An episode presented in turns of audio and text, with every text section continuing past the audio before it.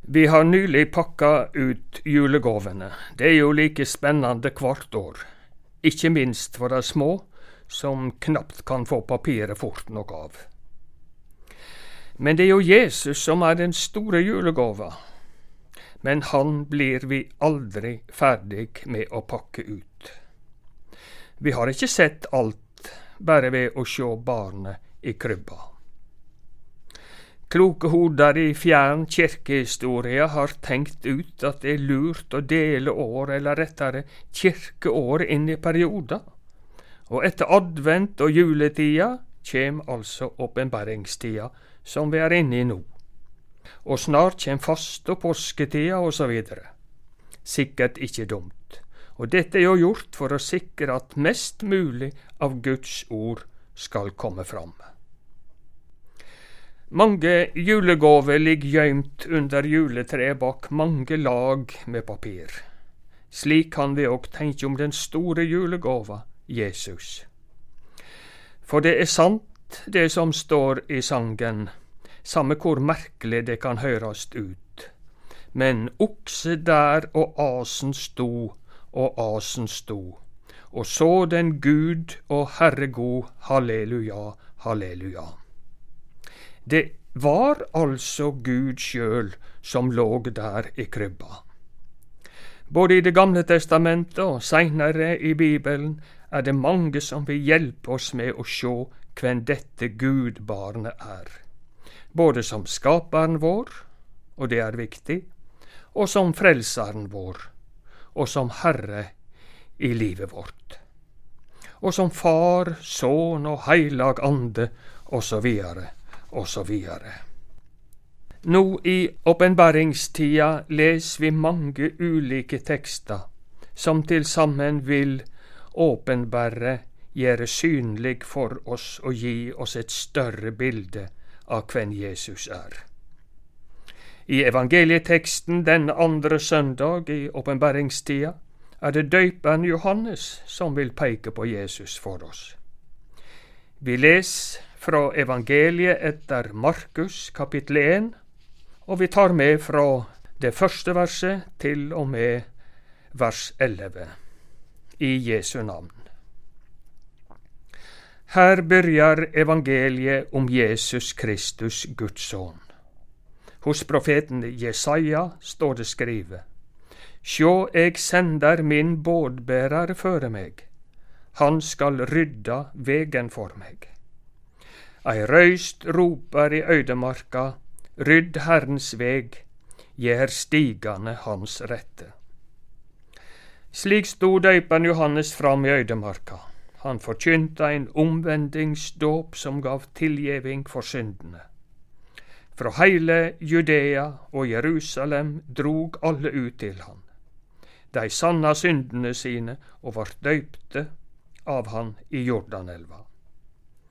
Johannes gikk i ei kappe av kamelhår og hadde et lærbelte om livet, og han levde av grashopper og villhonning. Han forkynte, Det kjem ein etter meg som er sterkere enn eg, og eg er ikkje verdig til å bøye meg ned og løyse sandalreima hans. Eg har døypt dykk med vatn, men han skal døypa dykk med Den heilage ande. På den tida kom Jesus fra Nasaret i Galilea og vart døypt av Johannes i Jordan. Straks han steig opp av vatnet, såg han himmelen dela seg, og han såg anden dala ned over seg som ei due. Og det kom ei røyst fra himmelen, Du er sønnen min som eg elskar, i deg har eg mi glede. Lat oss be. Kjære Jesus, send oss nå Din heilaga Ande til å forklare ordet ditt for hjertene våre. Hjelp oss til å sjå deg og hva du vil være og gjøre for oss, også i dag. Amen. Det er fascinerende å sjå korleis Gud åpenbærer sine planer for denne verda litt etter litt utover i historia. Samme hvor mørkt og trist det kan være i enkelte perioder også i israelsfolket, så er Gud aldri langt borte. Plutselig merker vi hans fotefar, og vi hører røysta hans gjennom sendebuda, profetene, og vi får igjen glimt av framtid og håp. For flere hundre år siden hadde Gud varsla både om at døperen Johannes og frelserkongen skulle komme til vår jord. Dagens tekst siterer altså fra en 700 år gammel profeti. Hos profeten Jesaja står det skrevet, las vi. Sjå, eg sender min bådbærer føre deg, han skal rydda vegen for deg, ei røyst roper i øydemarka, rydd Herrens veg, gjer stigane hans rette. Profeten Malaki gjentek det samme omkring 400 år før det skjedde. Sjå, eg sender min bådbærer, han skal rydda veg for meg. Nå er Guds time kommen. Vegrydderen er på plass. Gud held det han har lova. Plutselig en dag, da presten Zakaria gjer tjenest i tempelet, dukker ein engel opp. Zakaria blir redd. Dette var jo sjelden kost. Zakaria og kona Elisabeth hadde bedt til Gud om å få barn heilt fra de gifta seg. Nå er de eldre begge to, og for Elisabeth var i alle fall klokka slagen. Det står også om Zakaria og Elisabeth. Begge var rettferdige for Gud og levde uklanderleg etter alle Herrens båd og forskrifter. For eit fint vitnesbyrd dette barnlause ekteparet fikk. Og hør engelen, Bøna di har vorte høyrd. Elisabeth, kona di, skal føda deg ein sønn, og du skal gi han navnet Johannes. Han skal bli til glede og fryd for deg, og mange skal glede seg fordi han er født. Og videre, for han skal være stor i Herrens auge. Han skal få mange i Israel til å vende om til Herren, der er Gud. Han skal gå føre Herren med same ånd og kraft som Elia hadde, for å gjera i stand for Herren eit folk som er vel førebudd. Et halvt år seinere kom den same engelen Gabriel til unge Maria i Nasaret. Nå var tida fullkomma, som det står i Galaterbrevet kapittel fire at Gud sende sin egen sønn, født av ei kvinne, født under lova. Han skulle kjøpa dei fri som var under lova, så vi kunne få retten til å være Guds barn. Jesus fikk en heilt annan presentasjon enn Johannes. Hør hva engelen sa til Maria. Han skal være stor og kalles sønn til den høgste. Herren Gud skal gi han kongstolen til David. Han skal være konge over Jakobs hus til evig tid, og det skal ikke være ende på kongedømmet hans. Gud grep altså inn på en spesiell måte i to gudfryktige familier. Og så bruker han disse vanlige folka i sin verdensvide frelseraksjon.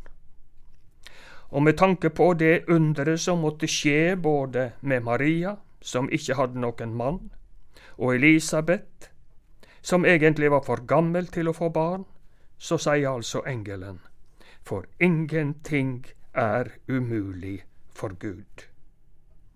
La oss merke oss dette, vi som lever i dag òg.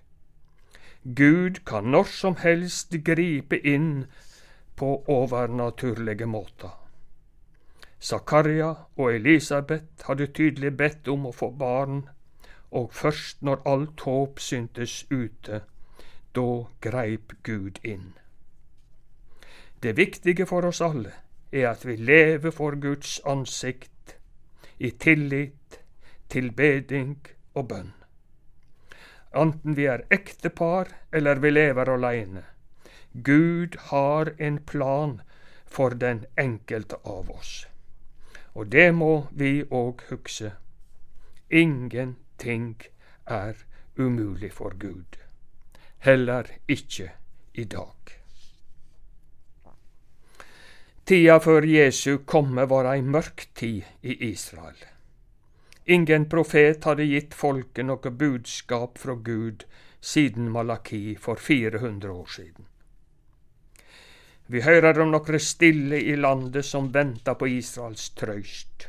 Både Simon og Anna, som møtte Jesus barnet ved tempelet, var nok blant disse. Det er merkelig å lese om folket i denne vesle fjellbygda der Elisabeth og Zakaria bodde.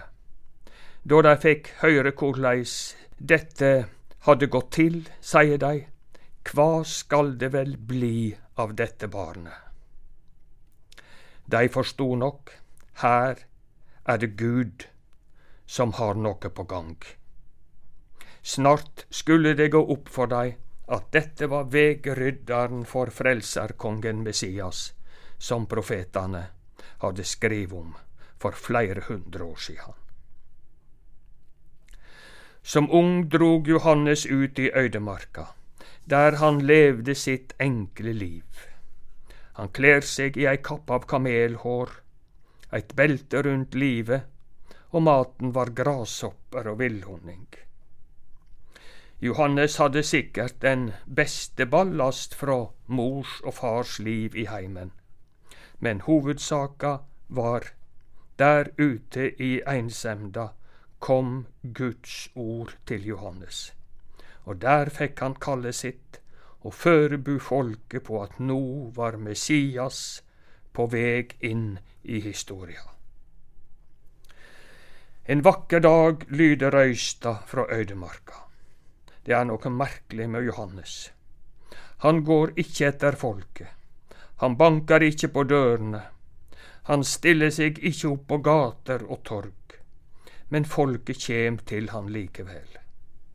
Folk drog ut til han fra Jerusalem og heile Judea og landet attmed Jordan, og de bekjente syndene sine og vart døypt av han i Jordanelva, skriver Matteus. I flokk og fylje drog folk ut til Johannes og ville at han skulle døype dei, slik sier Lukas det. Johannes tilpassa heller ikke budskapet sitt etter tida sine trender. Vegrydderen var bodspredikant. Han sa, Vend om, for himmelriket er kommet nær. Himmelriket er nær, fordi Jesus har kommet til jord. Og for at folket skulle forberede seg og ta imot Jesus, forkynte Johannes omvending. Akkurat som det skal heite i forkynnelsen også i dag. For også vi veit at Jesus skal komme igjen i framtida. Og da må vi òg være rettferdige til å møte Han. Johannes taler også om øksa som alt låg ved rota av treet, og hvert tre som ikke ber god frukt, blir hogget ned og kasta på elden, sa han blant annet. Johannes var bønn ærleg og sann, både overfor seg sjøl og overfor budskapet han hadde fått og han visste at det ville koste. Da Johannes så at til og med fariseere og sadukeere kom ut til han for å bli døypte, to rivaliserende teologiske grupper i Israel, kalla han dei rett ut for ormeyngel og spurte hvem som hadde lært dei å flykte fra den kommende vreiden. Det er ikke nok å seie vi har Abraham til far, sa han videre, eller å bli døypte, men det må bære frukt som svarer til omvendinga. Å vende om betyr både å skifte retning og å forandre sinn, og å vende hjertet til Herren. Når folket steig ned i vatnet, bygde de seg samtidig under Guds dom, og de bekjente samtidig eg er ein synder som treng frelse. Og så vart det vekkelse i Israel. Tid og avstand betydde ikkje noe. Folk kom lange veger. Slik er det i vekkelsestider. Plutselig får folk tid til å gå på møte hadde vi sagt i dag. Budskapet fra den fattige eremitten i øydemarka gav gjenlyd blant alle samfunnsklasser. Makteliten som satt i sentrale strøk, folket i blanke luksuspalasser i Jerusalem, de miste nattesøvnen. Profetskikkelsen fra øydemarka ramma samvittighetene til alle slags folk. De begynte å spørje, Hva skal vi gjøre? Det er ofte vekkelsens første spørsmål. Slik sendte Gud Johannes døyperen føre seg, og slik rydda døyperen vegen for frelserkongen som skulle komme. Folk begynte å lure. Kanskje er Johannes Messias? Men Johannes viste til han som kom etter. Det kjem ein som er sterkare enn eg, og eg er ikkje verdig til å bøye meg ned og, lei, og løysa sandalreima hans, las vi. Eg har døypt dykk med vatn, men han skal døype dykk med Den heilage ande. Johannes var vegrydder, Jesus var sjølve vegen. Så en dag kjem Jesus sjøl til Jordan for å bli døypt av Johannes. Men Johannes reagerer. Eg treng dåp av deg, og så kjem du til meg. Kvifor kom Jesus til synderdåpen? Jesus hadde ikke noe personlig synd å bekjenne, men han gjorde det i staden for oss alle, som slettes ikke er syndfrie. I dåpen gikk han inn under mine og dine synder, og på våre vegne tok han imot den dåp som gav tilgjeving for synd. Han som ikke visste av synd, har han gjort til synd for oss, så vi skal bli rettferdige for Gud i Han. Og Jesus bar syndene våre like til Golgata kors, der han sona. Nå er ei ny tid begynt. Det er klart at Johannes etter kvart fikk et navn. Han kunne lett bli stor i egne auge. Men døyperen held heile tida fast ved oppgåva si. Han sjøl var ikkje lyset, men han var kommen for å vitne vitne om lyset, skriver Johannes. En dag kjem Jesus til Jordan igjen, og Johannes står der sammen med noen av læresveinene sine. Så peker han i retning Jesus og sier, Sjå, Guds lam som ber synda i verda. Slik bana døyperen veg heilt fram, og han åpenbæra Guds sønn. Han viste oss den einbårne, så kvar den som trur på Han, ikkje skal gå fortapt, men ha evig liv. Det er underleg å tenke på Johannes døyperen han som var så ivrig etter å vise folk til Jesus, og rydde veg heilt fram til Frelseren. Snart får han oppleve at det blir stillere rundt seg. Alle går til Jesus, sier disiplene en dag til han. Men Johannes bare gler seg. Han skal veksa, eg skal minka, svarer han. Johannes var tru mot sanninga, mot det budskapet han hadde fått, og mot oppdraget sitt i kjærlighet. like til det siste. Heller ikke kong Herodes slapp unna røysta fra øydemarka. Du har ikke lov til å ha kona til bror din, sa Johannes til han. Først kosta det han friheten, og han vart kasta i fengsel. Seinare vart han drepen.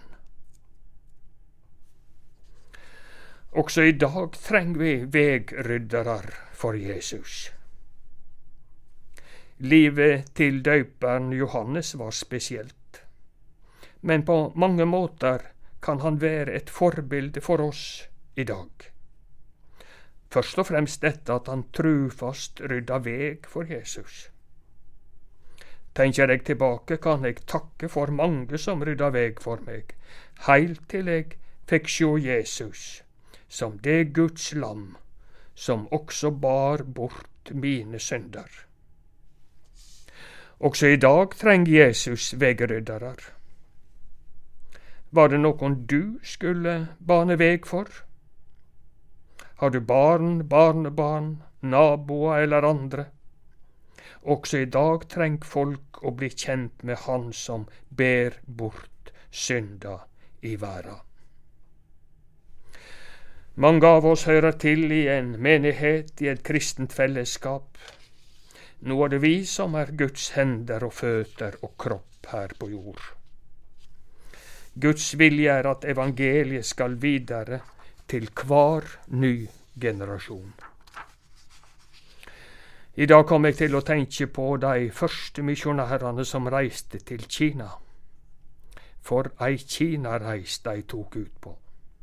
For et kall, og for et vågemot.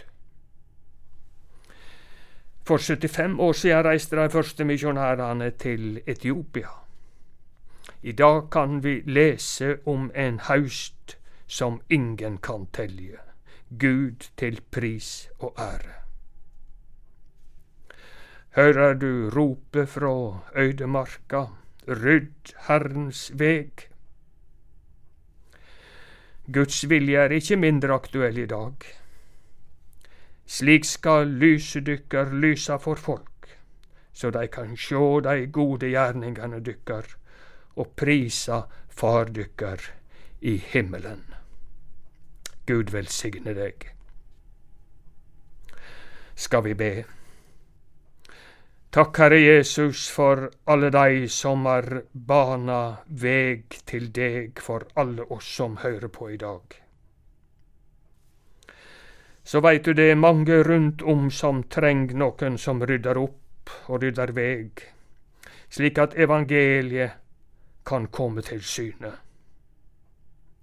Hjelp oss å leve slik at flere kan oppdage din gode kjærlighet og bli arving til ditt evige rike. Det ber vi om. Amen. Ta imot velsigninga. Herren velsigne deg og vare deg. Herren late sitt ansikt lyse over deg og være deg nådig. Herren løfte sitt åsyn på deg og gi deg fred. Amen.